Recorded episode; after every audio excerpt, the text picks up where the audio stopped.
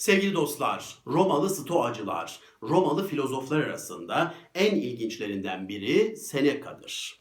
Seneca'nın çok ilginç bir hayatı olmuş. Zenginmiş, mal varlığına el konulmuş. Özgürmüş, sürgüne gönderilmiş. Sonra tekrar sürgünden gelmiş, tekrar zengin olmuş, kralın baş danışmanı olmuş. Yani anlayacağınız bayağı böyle inişli çıkışlı bir hayat yaşamış. Ve bu hayatı yaşarken düşünmeye, felsefeler üretmeye de hep devam etmiş. Seneca bir gün abisine ithafen bir yazı kaleme alıyor. Mutluluk üzerine bir yazı. Abisine nasıl dingin olabileceğiyle ilgili bazı tavsiyelerde bulunuyor. Size bu tavsiyeleri aktarmak istiyorum. Seneca'nın abisine ilk tavsiyesi şu. Sevgili abiciğim, aklını kullan, mantığını kullan ve de korkularını yen. İyi düşünürsen korku diye bir duygu olmadığını anlarsın. Korkuyorum dediğin şeylerin senin üretimlerin olduğunu anlarsın. Etrafımda tel örgüler var. Onlardan korkuyorum, onları aşamıyorum diyorsun. Peki hiç ellerinin paramparça olması pahasına o tel örgüleri tutup yırtıp atmayı, koparıp paramparça etmeyi denedin mi hiç? Eğer bunu deneseydin demirden yapılma zannettiğin tel örgülerinin kağıttan olduğunu anlayacaktın. Önümde çelikten kapılar var. Aşamıyorum, ilerleyemiyorum diyorsun. Peki hiç omzunun paramparça olması pahasına o kapılara omuz attın mı? O kapılarla savaştın mı? O kapılarla dövüştün mü? Eğer bunu yapsaydın çelikten yapılma zannettiğin kapılarının kartondan olduğunu anlayacaktın. Sevgili abiciğim, demirden yapılma zannettiğin tel örgülerin kağıttan, çelikten olduğunu zannettiğin kapıların kartondan. Tibet'te 7 yıl. Bu filmi izlemiş miydiniz bilmiyorum. Filmde Brad Pitt esir düşüyor ve bir toplama kampına getiriliyor. Toplama kampının etrafı tel örgülerle kaplı ve Brad Pitt o tel örgüleri aşıp özgürlüğüne kavuşmak istiyor. Ve biz bir sahnede şunu izliyoruz. Brad Pitt tel örgülerin önünde. Ve de o tel örgüleri elleriyle tutmuş. Sıkıca tutmuş. Ve de bir ara ellerini açıyor. Görüyoruz ki elleri paramparça, kan revan içinde. O tel örgülerin demir parçaları, sivri parçaları ellerini kesmiş. Ellerinin öyle yaralı kanlı halini gördüğünde Brad Pitt geri çekmiyor ellerini. Tam aksi şunu yapıyor, o tel örgüleri daha da sıkı tutuyor. Daha da sıkı tutuyor, daha da sıkı tutuyor. Ve de tüm gücüyle o tel örgüleri koparmaya uğraşıyor. Yırtıp atmaya uğraşıyor. Sonra dönüyor, omzuyla sırtıyla tel örgülere bir darbe indiriyor. Bir darbe indiriyor. Ve görüyoruz ki biz o sahnede elleri, omzu kan revan içinde kalıyor. Paramparça oluyor. O sahneleri izlerken gerçekten çok etkileniyorsunuz. Bir insanın hayatı için nasıl bu kadar kutsal bir kavga verdiğini görüyorsunuz. Bir insanın hayatı için nasıl güzel bir dövüş verdiğini izliyorsunuz. Gerçekten terapatik bir sahne. Etkileniyorsunuz.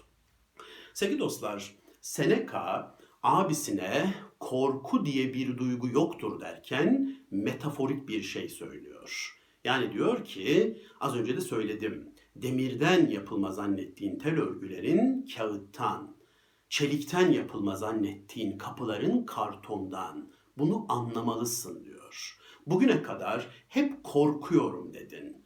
Şimdi korkmamayı deneme vakti. Şimdi bir de korkmamayı dene.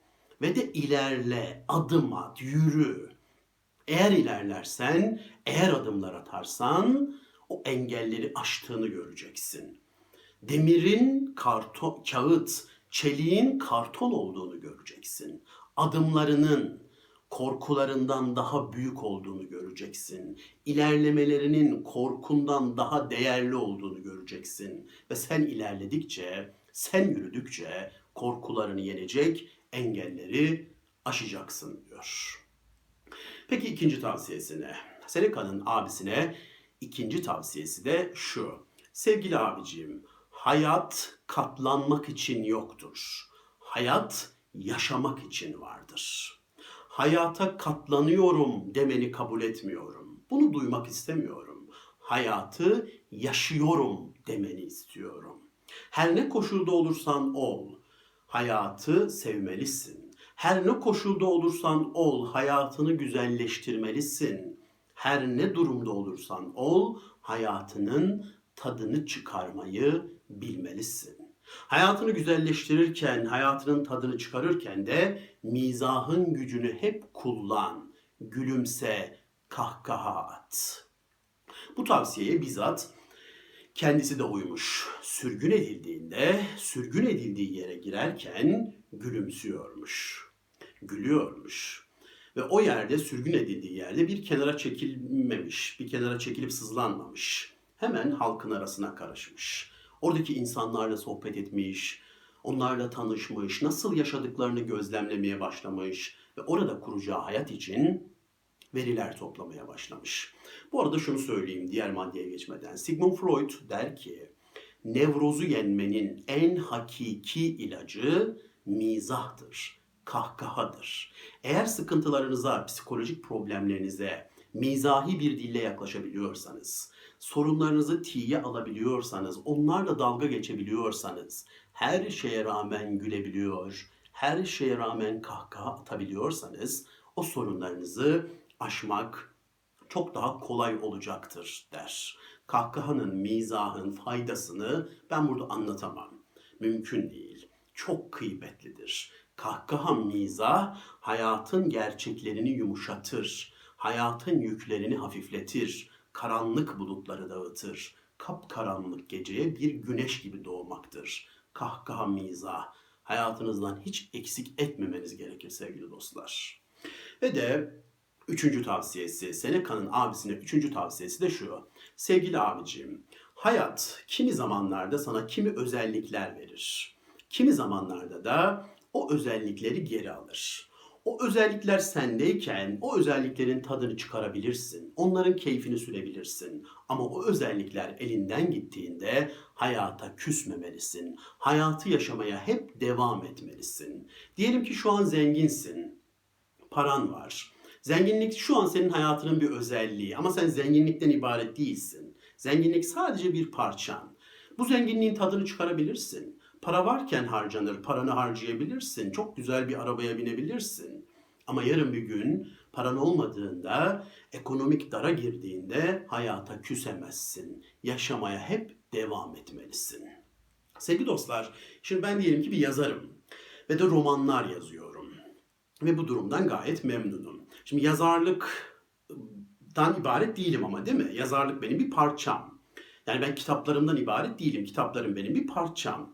Ve de şu an bundan mutluyum, keyifliyim diyelim. Ama zamanın birinde artık yazamıyorum diyelim. Artık yazarlık yapamıyorum diyelim. E ne yapalım? Hayata mı küseceğim? Kenara mı çekileceğim? Yo, hayat devam ediyor. Ben sadece bir özelliğimi artık yaşayamıyorum. 20-25 yaşındayım, çok gencim. Herhalde gençliğimin tadını çıkarırım. Niye çıkartmayayım? Gençliğimin keyfini sürerim. Ama yıllar geçer, ömür ilerler ve yaşlanırım. Şimdi yaşlandım diye hayata mı küseceğim? Gençliğim gitti diye hayata mı küseceğim? Ne yapalım? Gidiyor, gidecek. Şimdi de yaşlılığımın tadını çıkarırım. Varken de güzeldir, yokken de güzeldir. Hayat her halükarda güzeldir. Ve hayat hep yaşamaya değer. Ve biz yaşamayı hep sürdürürüz.